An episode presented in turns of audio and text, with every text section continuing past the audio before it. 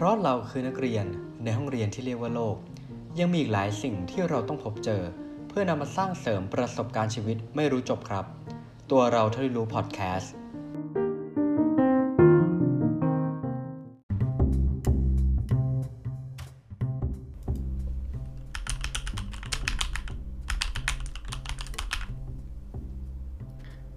ตัวเราที่รู้พอดแคสต์ สวัสดีครับ คุณอยู่กับผมหนึ่งบิชาติ ก็ขอกล่าวสวัสดีคุณผู้ฟังทุกท่านนะครับ ยินดีต้อนรับกลับสู่ตัวเราที่รู้อีกครั้งหนึ่งนะครับ ก็วันนี้เรื่องที่ผมอยากจะมาชวนคุยเนี่ย มันสืบเนื่องมาจากการที่ทุกคนนะฮะคาดว่าน่าจะต้องผ่านประสบการณ์ในการ work from home นะหลายๆ คนอาจจะผ่านประสบการณ์ work from home เนาะก็มีการทำงานที่บ้านกันเกิดขึ้นเนี่ย และสิ่งที่มันตามมาเป็นเงาตามตัว แน่นอนนะครับว่า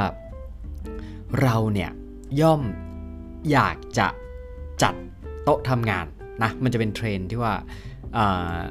เทรนจัดโต๊ะคอมอ่าบางคนก็จะเรียกอย่างนี้ครับ ก็คือว่า เราเนี่ยใช้เวลาค่อนข้างมากนะฮะในการที่จะนั่งทำงานบนโต๊ะคอมส่วนตัวของเรา ไม่ว่าจะเป็นประชุมอะไรนู่นนี่นั่นนั่นบลาบลาบลาอะไรเงี้ยแน่นอนเราก็อยากที่จะทำให้มันเป็นพื้นที่ที่มันรู้สึกว่ามันสบายมันเป็นคอมฟอร์ตสเปซทำงานแล้ว หน้าที่จะนั่งทำงานได้ทั้งวันนะครับ มันก็เลยเกิดกระแสอะไรต่างๆ นานา ก็มีหลายๆคนนะฮะ ลุกขึ้นมาจัดโต๊ะคอมกัน และสิ่งที่ตามมากับการจัดโต๊ะคอมเนี่ย มันก็มีหลากหลายนะครับ อย่างศัพท์ที่ผมยอมรับนะว่าตั้งแต่เกิดมาเนี่ย ผมไม่เคยได้ยินมาก่อน แต่ว่าผมก็เพิ่งจะมาได้ยินในช่วงที่มีการจัดโต๊ะคอมเกิดขึ้นนะ มันก็คือคำว่า ergonomic อ่านะครับถ้าคุณผู้ฟังคนไหนอาจจะยังไม่คุ้นเคยเนี่ย จริง ๆ แล้วเอ่อ ergonomic ผมอธิบายตามความเข้าใจของผมละกันเนาะอาจจะไม่ได้อิง theory อะไรกันนะ แต่ว่าเข้าใจง่ายๆก็คือมันเป็นการออกแบบทางสรีรศาสตร์นะครับ ก็คือว่าเหมือนกับว่าเราไม่ว่าเราจะใช้เมาส์นะครับ ความสูงของโต๊ะทำงานนะครับ รวมไปถึง คุณเคยคิดไหมว่าคุณจะต้องซื้อเก้าอี้คอมพิวเตอร์ตัวละ 15,000 บาทถึง 20,000 บาทเพื่ออะไร เพื่อตามหลักเออร์โกนมิกก็คือว่าตามหลักสรีรศาสตร์ เวลาคุณนั่งไปนานๆเนี่ยมันจะได้ไม่ปวดหลังนะอ่าเขาบอกว่าทุกวันนี้เนี่ยถ้าใครไม่ปวดหลังถือว่าเป็นลาบอันประเสริฐนะอันนี้ผมก็เริ่มเชื่อแล้วนะครับตามวัยเนาะเออนั่นแหละมันก็เลยเป็นเทรนด์ต่างๆ นานานะครับ และสิ่งหนึ่งที่เราเนี่ย เอางี้ดีกว่าผมคิดว่ามันเป็นมันเป็นเป็นเป็นการหวนกลับมานะฮะหลายๆคนบอกว่าอดีตเนี่ยมันช่างหอมหวาน ถ้าเราเปรียบเทียบให้เห็นภาพก็คือว่า ทุกวันนี้เนี่ย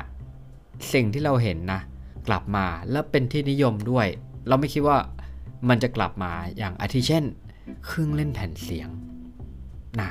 ณวันหนึ่งเนี่ย บางคนอาจจะมองว่าเป็นเรื่องที่ดูเชยไปแล้ว แต่ทุกวันนี้มันกลับมาและและมีมูลค่าที่มันสูงขึ้นอ่านะฮะมีอะไรอีก มีช่วงหนึ่งเนี่ย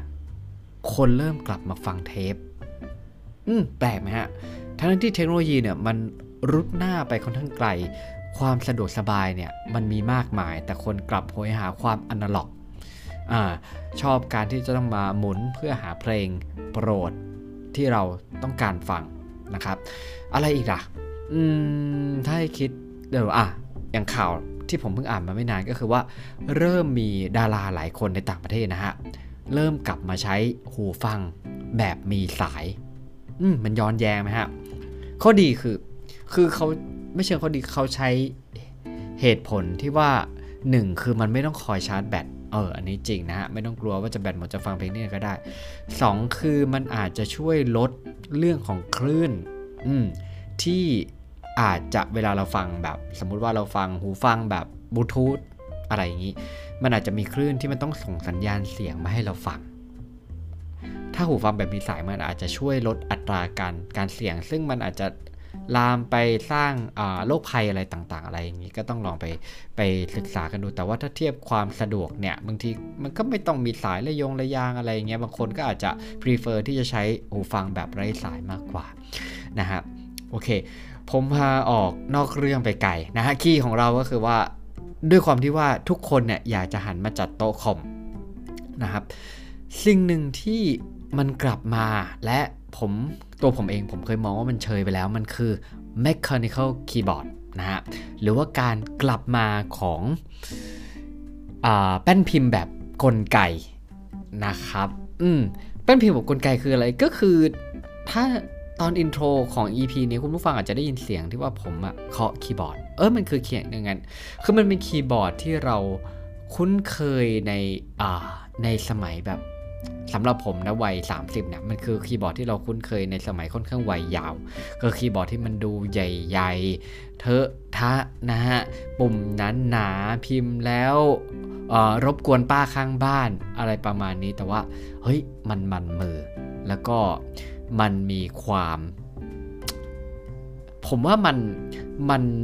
มันช่วยลดอัตราการพิมพ์สำหรับโดยส่วนตัวนะ ผมรู้รู้สึกว่ามันลดอัตราการพิมพ์ผิดนะ ถ้าเราเห็นยกตัวอย่างถ้าเราเห็นคีย์บอร์ดของอ่า Magic Keyboard ของฝั่ง Apple เนี่ย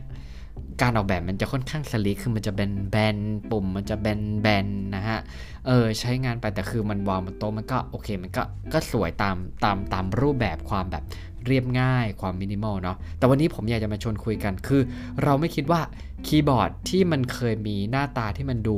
เชยเชยอ่าวันนี้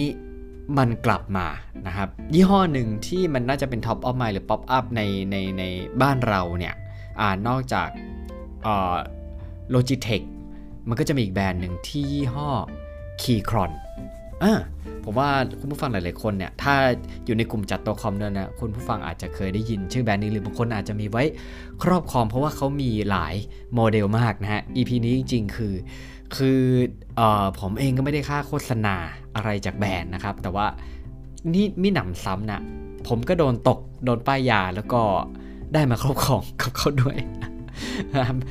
เรียนการตลาดแต่แพ้การตลาดสังงันนะครับ อ่า แต่ว่าเราก็เลยอยากแบบ เรารู้สึกว่า เออมันมันมีความน่าสงสัยนะฮะว่าอะไรที่วันหนึ่งที่เราเคยรู้สึกว่ามันดูเชยเนี่ยแต่วันนี้เนี่ยเรากลับมาต้องมาโหยหามาซื้อมัน ในราคาที่มันสูงกว่าแต่ก่อนในระดับหนึ่งเลย แล้วมันมีช่วงหนึ่งที่ผมผมแบบผมอยากได้อย่างนี้ดีกว่า แล้วเราไปหาตามร้าน หรือดูตามออนไลน์ เฮ้ย โห ของหมดเกือบทุกร้านเลย แล้วหมดเกือบทุกโมเดลด้วย ในราคามันก็ไม่ได้ถูกมากอะไรขนาดนั้นอะไรเงี้ย เออผมก็เลยรู้สึกว่าเออมันน่าเอามาคุยกันว่า เหตุไหนสิ่งที่มันเคยดูเชยไปแล้วเนี่ย มันถึงกลับมาได้ครับ อืมในๆเราจะคุยเรื่องคีย์บอร์ดแล้วเนี่ย ผมอยากจะมาเล่าประวัติของคีย์บอร์ดให้ฟังก่อนดีกว่านะฮะ จริง ๆ แล้วข้อมูลตรงนี้เนี่ย ก็เอามาจากเว็บไซต์ของทาง Keychron เองนั่นแหละเขามีอธิบายเรื่องของประวัติและพัฒนาการของคีย์บอร์ดมาเล่าสู่กันฟังนะฮะบางสิ่งก็เออมันก็ดูแปลกดีเหมือนกันฮะคำว่าคีย์บอร์ดเนี่ยคีย์บอร์ดเนี่ยคืออุปกรณ์คอมพิวเตอร์นะครับหรือว่าเราเรียกว่าคอมพิวเตอร์ฮาร์ดแวร์เนาะประเภทรับข้อมูล ส่วนใหญ่เนี่ยจะมีไม่ใช่ส่วนใหญ่เกือบทั้งหมดอะ่ะมันจะมีลักษณะสี่เหลี่ยมผืนผ้าแหละ บนแผงมีปุ่มประมาณ 80 ถึง 110 ปุ่มนะฮะ ประกอบด้วยปุ่มอักษร ปุ่มตัวเลข หรือบางอันอาจจะไม่มีปุ่มเลขเอ้ยมีมีหมดแต่ว่ามันอาจจะไม่มี numpad ด้านขวาอย่างนี้ดีกว่า แล้วก็ปุ่มควบคุมนะฮะ มีตัวประมวลผลเป็นของตัวเองอาศัยสายสัญญาณเคเบิลในการส่งข้อมูลจากการพิมพ์บนคีย์บอร์ดสู่คอมพิวเตอร์นะครับคีย์บอร์ดเนี่ยมันจะแยกได้หลายประเภท แต่ถ้าแบ่งตามหลักการทำงานเนี่ยมันจะมีอยู่ 3 ประเภทหลักนะฮะ ก็คือ Mechanical Keyboard Rumble Dome Keyboard และ Semi Mechanical Keyboard ถ้าแบ่งตามการใช้งานเนี่ยจะได้ 5 ประเภทก็คือ Notebook Keyboard Desktop Keyboard Wireless Keyboard Flexible Keyboard และ Ergonomic Keyboard นะฮะ เราลองย้อนไปดูประวัติหน่อยดีกว่าว่าความเป็นมาของคีย์บอร์ดเนี่ยมันเป็นยังไงนะฮะ ถ้าเราพูดถึงความเป็นมาเนี่ยมันจะต้องย้อนไปประมาณ 200 ปี ก่อนหรือคือ 200 ปีก่อน เราอยู่ในช่วงคริสตคริสตศตวรรษที่ 18 นะเอ้วันนี้วันนี้ลิ้นพันกันนะครับ ช่วงเวลานั้นนะมันเป็นยุคที่การประดิษฐ์เนี่ยกำลังรุ่งเรืองนะฮะสิ่งประดิษฐ์มันจะมีหลายอย่างที่เปลี่ยนโลก เช่น รถยนต์นะฮะหลอดไฟและกล้องถ่ายรูปก็ถูกคิดค้นมาในช่วงเวลานี้นั่นเอง แน่นอนว่าเครื่องพิมพ์ดีดเนี่ยมันก็เป็นหนึ่งในนั้นเช่นกันนะฮะเครื่องพิมพ์ดีดเป็นเสมือนคีย์บอร์ดคอมพิวเตอร์ในยุคสมัยนั้น พิมพ์ดีดเนี่ยมีจุดประสงค์เพื่อการใช้พิมพ์งานเหมือนกับคีย์บอร์ดคอมพิวเตอร์นั่นแหละต่างกันตรงที่ว่าเครื่องพิมพ์ดีดสมัยก่อนเนี่ยมันจะพิมพ์ ลงกระดาษนะพิมพ์ลงตัวอักษรเป็นตัวอักษรลงในกระดาษแบบโดยตรงเลย อันนี้ผมยังตัวผมเองผมก็ยังพอทันหรือยังคอยคอยเห็นเคยเห็นอยู่บ้างนะฮะคีย์บอร์ดคอมพิวเตอร์เนี่ยโดยปกติแล้วอะถ้าในยุคสมัยเนี้ยมันจะพิมพ์ตัวอักษรป้อนข้อมูลลงในคอมพิวเตอร์โดยตรงเนาะอืมเครื่องพิมพ์ดีดในยุคแรก ๆ เนี่ย จริงๆแล้วนะครับเขาไม่ได้มาถูกผลิตเพื่อการค้านะฮะแต่ว่าผลิตเพื่อใช้กันเอง เขาเรียกว่าเครื่อง typographer อ่านะฮะถูกออกแบบในปีคริสตศักราช1829 นะฮะ โดยนักประดิษฐ์ชาวอเมริกันชื่อว่าวิลเลียมออสตินเบิร์ต คือช่วงนั้นเนี่ยพนักงานส่วนใหญ่ในที่ทำงานของเขาเนี่ยใช้เวลานานในการเขียนเอกสาร เขาเลยประดิษฐ์เครื่องพิมพ์ดีดที่ชื่อว่า typographer เนี่ยนะฮะ เพื่อให้พนักงานเนี่ยประหยัดเวลาในการทำงานมากขึ้นสำหรับการใช้งานเครื่อง typographer เนี่ยคุณคิดภาพนะฮะมันเหมือนเป็นนาฬิกา นะเออแล้วคุณต้องหมุนอักษรบนเครื่องเพื่อให้เอ่อเพื่อให้พิมพ์ตัวอักษรทีละตัว ทีนี้เนี่ยขยับกันมาหน่อยในปีคริสตศักราช 1867 นะครับ คุณคริสโตเฟอร์เลทัมโชลส์และคาร์ลอสกลิดเดนนะครับสองนักประดิษฐ์ชาวอเมริกันภายใต้แบรนด์ Remington เนี่ยก็ได้คิดค้นและผลิตเครื่องพิมพ์ดีดเพื่อการค้านะครับ จริง ๆ แล้วไอ้เครื่องพิมพ์ดีดอันเนี้ยมันก็นำระบบการวางอักษรแบบ QWERTY นะอะ QWERTY คืออะไร QWERTY คืออรูปแบบที่เราใช้ในการพิมพ์นะคีย์บอร์ดในปัจจุบันนี้อะถ้าคุณดูนะฮะ ก็ตัวอักษรเนี่ยตัวอักษรถ้านับตั้งแต่ Q เนี่ย มันก็คือจะเป็น Q W E R T Y ก็คือ QWERTY นั่นเองนะฮะ เครื่องพิมพ์ดีดโมเดลเนี้ยเป็นที่นิยมอยู่นานหลายสิบปีนะครับ ไอ้ของนักประดิษฐ์ 2 คนนี้นะฮะ มีการผลิตซ้ำๆอยู่หลายแบรนด์ด้วยนะ จนกระทั่งภายหลังราวปี 1961 นะฮะ บริษัท IBM ได้พัฒนาเครื่องพิมพ์ดีดไฟฟ้าเกิดขึ้นนะครับ มีชื่อว่า Selectric One ซึ่งการทำงานของมันอะ่ะ ก่อนหน้านั้นอะ่ะ มันจะเป็นแท่งเหล็ก แต่ตอนนี้มันจะเป็นแม่พิมพ์ลูกบอลที่ใช้พลังงานไฟฟ้าในการหมุน แล้วกดพิมพ์ไปในกระดาษ ด้วยความรวดเร็ว อ่า ผมคิดว่าอันนี้ ดูจากรูปเนี่ยค่อนข้างเป็นหน้าตาที่คุ้นเคยนะฮะ แล้วแล้วในปีช่วงแบบช่วง 1980 เป็นต้นมาเนี่ยวงการพิมพ์ดีดเนี่ยก็ต้องมีการเปลี่ยนแปลงไปตลอดกาลนะฮะ เพราะว่า IBM เนี่ยพัฒนาคีย์บอร์ดเพื่อใช้ร่วมกับคอมพิวเตอร์ที่ชื่อว่าโมเดล M ในปีคริสต์ศักราช1984 เนี่ยคีย์บอร์ดโมเดล M เนี่ยเป็นคีย์บอร์ดกลไก หรือว่าเราเรียกว่า Mechanical Keyboard เนี่ย ราคาย่อมเยารุ่นแรกที่ใช้กับคอมพิวเตอร์ส่วนบุคคลนะฮะ ราคาเปิดตัวตอนนั้นอยู่ที่ประมาณ 250 ดอลลาร์สหรัฐ หรือว่า 6,500 บาทไทย อันนี้ตามค่าเงินช่วงนั้นด้วยนะฮะ ก็ผมเข้าใจได้แหละ มันก็น่าจะเป็นเหมือนเวลาตอนที่โทรศัพท์มือถือออกรุ่นแรก ๆ แบบ ถ้าเขาเรียกก็คือรุ่นกระดูกหมานะี่ยโอ้โหตอนนั้นใครพกนี่คือ ผมว่าเหมือนห้อยทองเลยนะ มันแบบเครื่องละสามสี่หมื่นก็คือราคาแบบแพงมากนะฮะ ในช่วงทศวรรษนะครับ ที่ 1990 เป็นต้นมาเนี่ย มันเป็นช่วงเฟื่องฟูของอุตสาหกรรมคอมพิวเตอร์เนาะ ช่วงนั้นเนี่ยคีย์บอร์ดเนี่ยก็ถูกพัฒนาโดยบริษัทต่างๆเนี่ยนับไม่ถ้วนเลย แต่บริษัทเนี่ยก็มีการคิดค้นออกแบบ และพัฒนารูปแบบของคีย์บอร์ด เพื่อตอบโจทย์ผู้บริโภคนะฮะ แล้วก็มีการพัฒนานวัตกรรมใหม่ต่างๆ ว่า ergonomic keyboard เพื่ออะไรเพื่อเอื้อต่อสรีรศาสตร์ เน้นความสะดวกสบายในการพิมพ์ รวมไปถึงการพัฒนา membrane keyboard นะฮะเป็นคีย์บอร์ดแบบแบนมีดีไซน์สวยเรียบใช้งานง่ายนะครับหรือว่าจะเป็นคีย์บอร์ดที่ Apple เนี่ยนำมักนำมาใช้กับ iMac นั่นเอง และแล้วหลังจากนั้นเนี่ยมันก็มาถึงเทคโนโลยีของการไร้สายนะฮะ wireless นะฮะทำให้ได้คีย์บอร์ดเนี่ยต้อง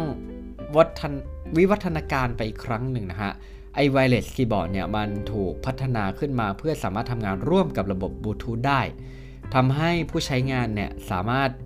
สาย clean clean นะ ไม่ต้องมีสายอะไรมากมาย ตกแต่งโต๊ะได้ค่อนข้างเนียบนะครับ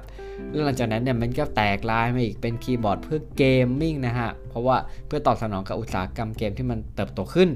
หรือว่าจะเป็นคีย์บอร์ดแบบสัมผัสอ่าถูกพัฒนาขึ้นสำหรับเทคโนโลยีแบบ multi touch อืมนะฮะและจริงๆ แล้วหลังจากนั้นเนี่ย ผมอาจจะไม่ได้ลงลึกไปในรายละเอียดของคีย์บอร์ดของแต่ละประเภทเนาะอืมเพราะเดี๋ยวมันจะยาวไปนะครับ แต่ว่าอันนึงที่อยากจะมาชวนคุยกันเนี่ย ก่อนจะเข้า Keychron ผมว่า intro intro เริ่มนานแล้วผู้ฟังอาจจะเบื่อได้นะฮะมันเป็นคีย์บอร์ดของโลกอนาคต อ่าเขาพูดถึงคีย์บอร์ดของโลกอนาคตจริง ๆ แล้วคือเราอาจจะได้พอเห็นบ้างฮะ เช่นอะไร เช่นเอ่อคีย์บอร์ดแบบหน้าจอสัมผัสอ่าอันนี้เราอาจจะเห็นยกตัวอย่างเช่น iPad นะครับผม แล้วก็มีนักพัฒนาบางคนก็คือออกพวกเอ่อคีย์บอร์ดแบบ hologram keyboard คุณอาจจะเคยเห็นว่าที่เขาเอ่อส่องไฟลงบนโต๊ะคือมันไม่ได้มีคีย์บอร์ดแบบจริง ๆ แล้วเราก็สามารถที่เอานิ้วเนี่ยกดไฟที่ส่องออกมาที่มันเป็นแป้นพิมพ์ตัวอักษรตรงนั้นได้ และก็สามารถพิมพ์ได้จริง ๆ นะฮะ หรือหลังจากนั้นเนี่ยมันอาจจะมีเป็นพวกระบบ อืมคือมันเป็นอันนี้มันมันมันมันมันพูดถึงความไม่จำเป็นของอุปกรณ์พวกคีย์บอร์ด ก็คือเหมือนแบบ คีย์บอร์ดโลกอนาคตก็คือสิ่งที่จะมาทดแทน มันก็คือเรื่องของ artificial intelligence assistant นะครับ หรือว่าเราอาจจะรู้ในนามของแบบว่าพวก Alexa ของ Amazon นะฮะ หรือว่าจะเป็น Siri ของ Apple เนี่ย มันเป็นระบบที่เรียกว่า speed to text ก็คือว่าเราใช้การพูด ไม่ต้องพิมพ์ อ่า อันนี้มันก็ไกลๆว่ามันเหมือนเป็นแบบคีย์บอร์ดแบบแบบนึงนะ อ่า อะไรประมาณนี้ดีกว่า หรือว่าหลังจากนั้นเนี่ย ก็ อีลอน มัสครับนะก็ได้พัฒนาบริษัท Neuralink มันจะเป็นการพัฒนาอุปกรณ์ที่เรียกว่า Brain Computer Interface หรือว่า BCI สิ่งเหล่านี้มันเป็นประสาทประสาทเทียมหรือ Neural Implant นะครับ ก็อาจจะสามารถเชื่อมการทำงานระหว่างสมองมนุษย์ กับปัญญาประดิษฐ์เข้าด้วยกันทำให้มนุษย์สามารถมีสามารถควบคุมคอมพิวเตอร์ อวัยวะเทียมหรืออุปกรณ์อื่น ได้ด้วยความคิดโดยไม่ต้องพึ่งพาคีย์บอร์ดอีกต่อไปอ่าอันนี้เนี่ยก็คืออาจจะพูดถึงเป็นคีย์บอร์ดแห่งโลกอนาคต ซึ่งมันไม่มีคีย์บอร์ดนะ มันก็เลยดูแบบย้อนแย้งนิดนึงนะครับผม โอเค ต่อไปเนี่ยเรามาดูคีย์ของของของแบรนด์ที่เราแบบ เราอยากจริง ๆ มันมีหลายแบรนด์นะ ผมสังเกตผมสังเกตเห็นช่วงนี้น่ะแต่เราก็ไม่รู้ว่า เออ แบรนด์ไหนมาก่อนมาหลังอะไรยังไงนะครับ แต่มันจะเป็นช่วงหนึ่งที่ Keychron เนี่ยยี่ห้อ Keychron เนี่ยมีถูกพูดถึงเป็นอย่างมากนะครับ ผมก็เลยขออนุญาตอ้างอิงข้อมูลจากเว็บไซต์ของ Brand Buffet นะครับ เอามาพูดถึงว่า 7 เรื่องน่ารู้ของ Keychron คีย์บอร์ดมาแรงแห่งยุคจัดโต๊ะคอมอ่าเราลองมาดูดีกว่าว่าอะไรเนี่ยเผื่อคุณผู้ฟังเนี่ยอาจจะลองเอา key พวกนี้เนี่ยอาจจะไปประยุกต์ เพื่อไปใช้ในในสิ่งที่คุณผู้ฟังทำอยู่เนาะอ่ามันอาจจะเป็น key to success จากคีย์คอนอาหารอะไรประมาณนี้นะครับอ่าเรามาดูเนี่ยว่าข้อแรกนะข้อแรกเนี่ยเขาบอกว่ามันเป็นแบรนด์แห่งการรวมตัวของผู้หลงใหลในการพิมพ์นะครับจากที่ผมไปอ่านบ้างนิดหน่อยเนี่ยก็คือว่าในส่วนของแบรนด์ Keychron เนี่ยคนที่เขามาผลิตคีย์บอร์ดเนี่ยก็คือเป็นแบบเป็นแบบคนที่มี passion ในการพิมพ์แบบจัดๆอะ เออ แล้วคือแบรนด์ Keychron เนี่ยก่อตั้งในปี 2017 นะฮะ มันเกิดการรวมทีมของผู้เชี่ยวชาญในหลากหลายสาขาด้วยนะ คือมันเป็นทั้งแบบว่าดีไซเนอร์ นักการตลาดนะฮะ คนที่อยู่ในสาย production แล้วทุกคนเนี่ยก็คือเป็นคนที่มีความลงไหลในคีย์บอร์ด แล้วก็อยากที่จะพัฒนาคีย์บอร์ด ให้สามารถสร้างประสบการณ์การพิมพ์ที่น่าประทับใจ อะ สิ่งหนึ่งนะที่ ผมเนี่ยได้รู้สึกได้จากการใช้งานเนี่ยคือเรารู้แหละว่าหน้าตาเนี่ยมันก็แบบว่าถ้าไปบอกคนอื่นคนอื่นก็จะบอกว่าทำไมจะต้องซื้อคีย์บอร์ดที่มันดูหน้าตาเหมือนแต่ก่อนนะเหมือนในอดีตในราคาที่มันไม่เหมือนในอดีตมาทำไม แต่ว่าพอเราได้ใช้เนี่ยเรารับรู้ได้ถึงการใส่ใจในการผลิตแล้วก็ detail ต่างๆ ที่เขาเขาซ่อนไว้ เดี๋ยวผมจะลองมาลงลึกรายละเอียด ให้มากขึ้นแล้วกันเนาะประมาณนี้ ข้อ 2 เนี่ย เป้าหมายคือการสร้างคีย์บอร์ดที่พิมพ์สนุกนะครับ ก็คือว่าสิ่งที่เขาพัฒนาเนี่ยมันก็คือคีย์บอร์ดแบบกลไกหรือ mechanical keyboard เนี่ยที่พิมพ์สนุกมากขึ้น โดยความพิเศษของคีย์บอร์ดในกลุ่มนี้เนี่ยก็คือแป้นพิมพ์เนี่ยจะแยกออกจากกันอ่าผมต้องบอกก่อนว่าในในกล่องเขาเนี่ยเขาจะมีไอตัวตัวงัดออกมาทีละตัวด้วยนะ หมาถึงตัวงัดตัวแป้นออกมานะเขาให้อุปกรณ์มาเลยนะฮะแถมมาเลยในกล่องเนี่ยแล้วก็ถ้ามีแป้นพิมพ์ตัวไหนเนี่ยเสียเนี่ยก็คือมันสามารถที่จะถอดซ่อมไปเป็นตัวเพราะว่าตัวสวิตช์อะมันจะแยกกันนะมันไม่ต้องซ่อมยกแผงและอีกอย่างเนี่ยไอการที่มันถอดง่ายเนี่ยมันทำให้ทำความสะอาดได้ง่ายขึ้นด้วยนะฮะแล้วก็ตัวของคีคอนเนี่ยเขาจะมีให้คุณผู้ฟังสามารถเลือกได้ว่า คุณเนี่ยอยากจะได้แรงต้านหรือแรงหน่วงในการ กดขนาดไหน มันมี 3 ระดับ 3 สีนะฮะ รู้สึกมันจะมีผมจำสีไม่แน่ใจน่าจะมีแดงเหลืองนะครับ แล้วก็น้ำเงินมั้งถ้าจำไม่ผิดนะอืมนั่นแหละ มันจะมีแรงต้านแตกต่างกันไป และไอแรงต้านเนี่ยมันก็จะมีความต่างที่เกิดขึ้นก็คือว่าเสียงก็จะแตกต่างกันนะฮะผมจะแนะนำว่าบางทีบาง บางรุ่นเนี่ยก็อาจจะดูไม่เหมาะสำหรับไปใช้ในที่ที่ทำงานถ้าทุกคนทำงานที่บ้านโดยที่แบบไม่ได้ทำกับคนอื่นมันก็โอเค แต่ถ้าคุณทำกับกับเพื่อนร่วมงานเนี่ยมันก็อาจจะทำให้คนอื่นเขาลำคาญได้นะอ่านะฮะอันที่3เนี่ยก็คือเขาสามารถที่จะรองรับได้ทุกระบบปฏิบัติการอืมตัวนี้เนี่ยก็คือว่าสามารถที่จะ support Mac iOS นะครับ Windows Android Linux นะครับ ได้รับทุกรูปแบบแล้วก็สามารถที่จะสลับการใช้งานเนี่ย พียงแค่เลื่อนสวิตช์ทางด้านซ้ายของตัวคีย์บอร์ดเท่านั้นคือเขาเคลมว่าคีย์บอร์ดตัวหนึ่งสามารถที่จะสวิตช์การใช้งานได้ถึง 3 device โดยที่แบบแค่สวิตช์แค่เลื่อนปุ่มเฉยๆคือมันมันมันมันค่อนข้างง่ายมาก แล้วก็ไอไออย่างเงี้ยสมมุติว่าคุณตั้งคอมคุณตั้ง iPad อะไรเงี้ยคือคุณสามารถสับสวิตช์แล้วคุณก็สามารถไปพิมพ์ในใน device หนึ่งได้เลยอย่างรวดเร็วนะฮะอันที่4เนี่ย เขาสร้าง Impact ผ่านโซเชียลมีเดียนะฮะ ความสามารถในจุดนี้ทำให้คีย์คอนสามารถทำงานได้จากได้ทั้ง iPad iPhone นะฮะ และสมาร์ทโฟน Android ต่างๆนะครับ โดยเราเนี่ย มักจะพบเห็นคือเอางี้ดีกว่า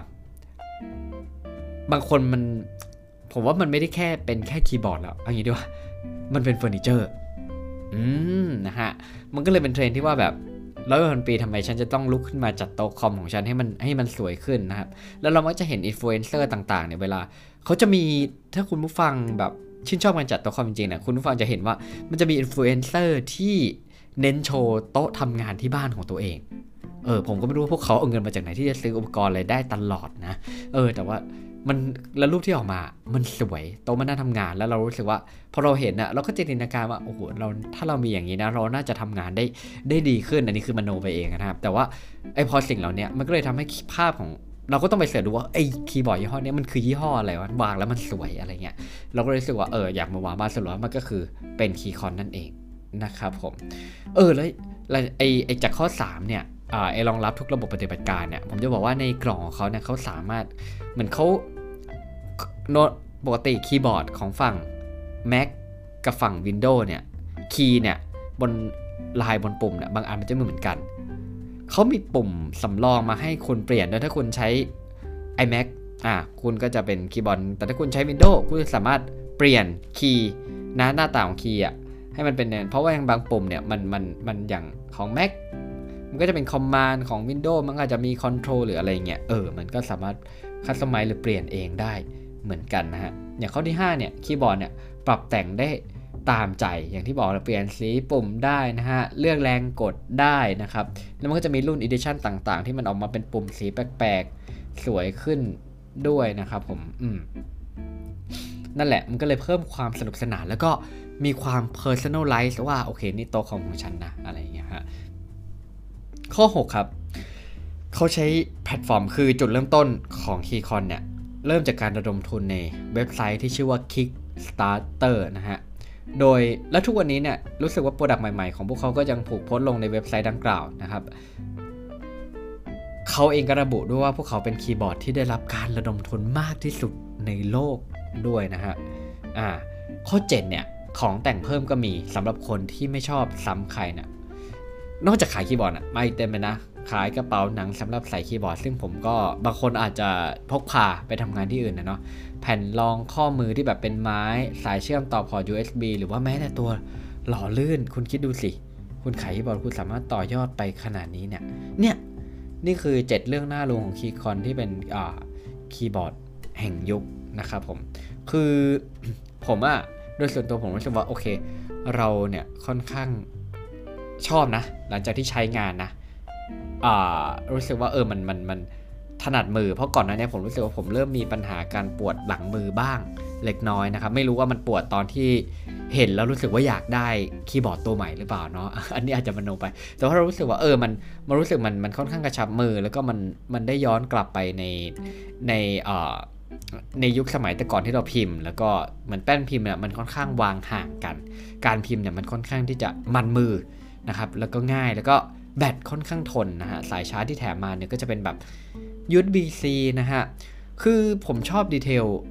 เล็กๆ น้อยๆ เนาะแบบอย่างสายชาร์จที่เขาให้มาเนี่ย หัวเนี่ยมันก็จะเป็นหัวแบบตัว L อะคุณผู้ฟังคือเวลาเราเสียบเนี่ย มันก็จะไม่ได้สายเนี่ยมันก็จะพุ่งตรงขึ้นไปสมมติเราเสียบกับหลังคอมเนี่ยมันจะพุ่งตรงขึ้นไปที่คอม มันจะไม่ได้แบบโยงยางมาออกด้านข้างอะไรเงี้ยฮะแล้วก็อ๋ออีกอย่างหนึ่งเขาก็จะมีพวก back backlight นะฮะก็คือเหมือนกับว่า เป็นไฟใต้คีย์บอร์ด ถ้าใครสายเกมเมอร์เนี่ยผมว่าน่าจะชอบก็คือแบบว่าเอ่อสมมติว่าปิดไฟห้องนะคุณเล่นเกมนะโอ้โหไฟแบบ มันจะมีไฟให้เลือกหลายสิบแบบเลยอะแต่โดยส่วนตัวผมเองผมก็อ่าไม่ได้เปิดนะเพราะว่าเปิดช่วงแรกๆเออช่วงแรกแต่ว่าช่วงหลังเนี่ยก็รู้มันบางทีเปิดใช้ไฟด้วยมันค่อนข้างกินแบตนะฮะแต่โดยส่วนตัวรู้สึกชอบไหมก็ชอบนะครับ ก็ลองดู คุณผู้ฟังแล้วกันนี่ไม่ได้สปอนเซอร์ผมเราไม่ได้สปอนเซอร์ ไม่ได้มาป้ายยาไม่ได้มาอะไร แต่ว่ารู้สึกว่า เรารู้สึกสงสัยว่าทำไมไอ้บางอย่างที่มันดูเชยไปแล้วเนี่ย ทุกวันนี้มันกลับสามารถนำมาขายในราคาที่สูงขึ้นนะ อ่า ผมเนี่ยเป็นคนคนที่เคยเกิดมาในยุคที่เทปม้วนละ 80 บาท ตอนเราเด็ก แต่ทุกวันนี้เราเห็นเทปม้วนละ 300 บาท ก็อาจจะจริงที่ว่าเทคโนโลยีการอัดเสียงเนี่ยมันอาจจะดีขึ้นเสียงมันอาจจะดีขึ้นอะไรเงี้ยแต่คือมันก็ยังคงเป็นรูปแบบของของเทป ถูกไหมอ่า แต่ว่าผมเชื่อว่ามันก็จะมีกลุ่มคนที่เล่นแล้วก็เห็นมูลค่าตรงนั้นด้วยนะมันก็เลยเป็นสิ่งที่ว่าจริงๆแล้วอดีตเนี่ยมันเป็นสิ่งที่หอมหวานหรือเปล่านะฮะก็ไม่แน่ใจนะว่าคุณผู้ฟังคิดเห็นยังไงบ้างหรือถ้า ใครที่เคยโดนป้ายยามาแล้ว แล้วก็โดนป้ายยาสำเร็จมาแล้วเนี่ย ก็อย่าลืมมาแชร์ประสบการณ์การใช้งานเล่าสู่กันฟังกันนะครับ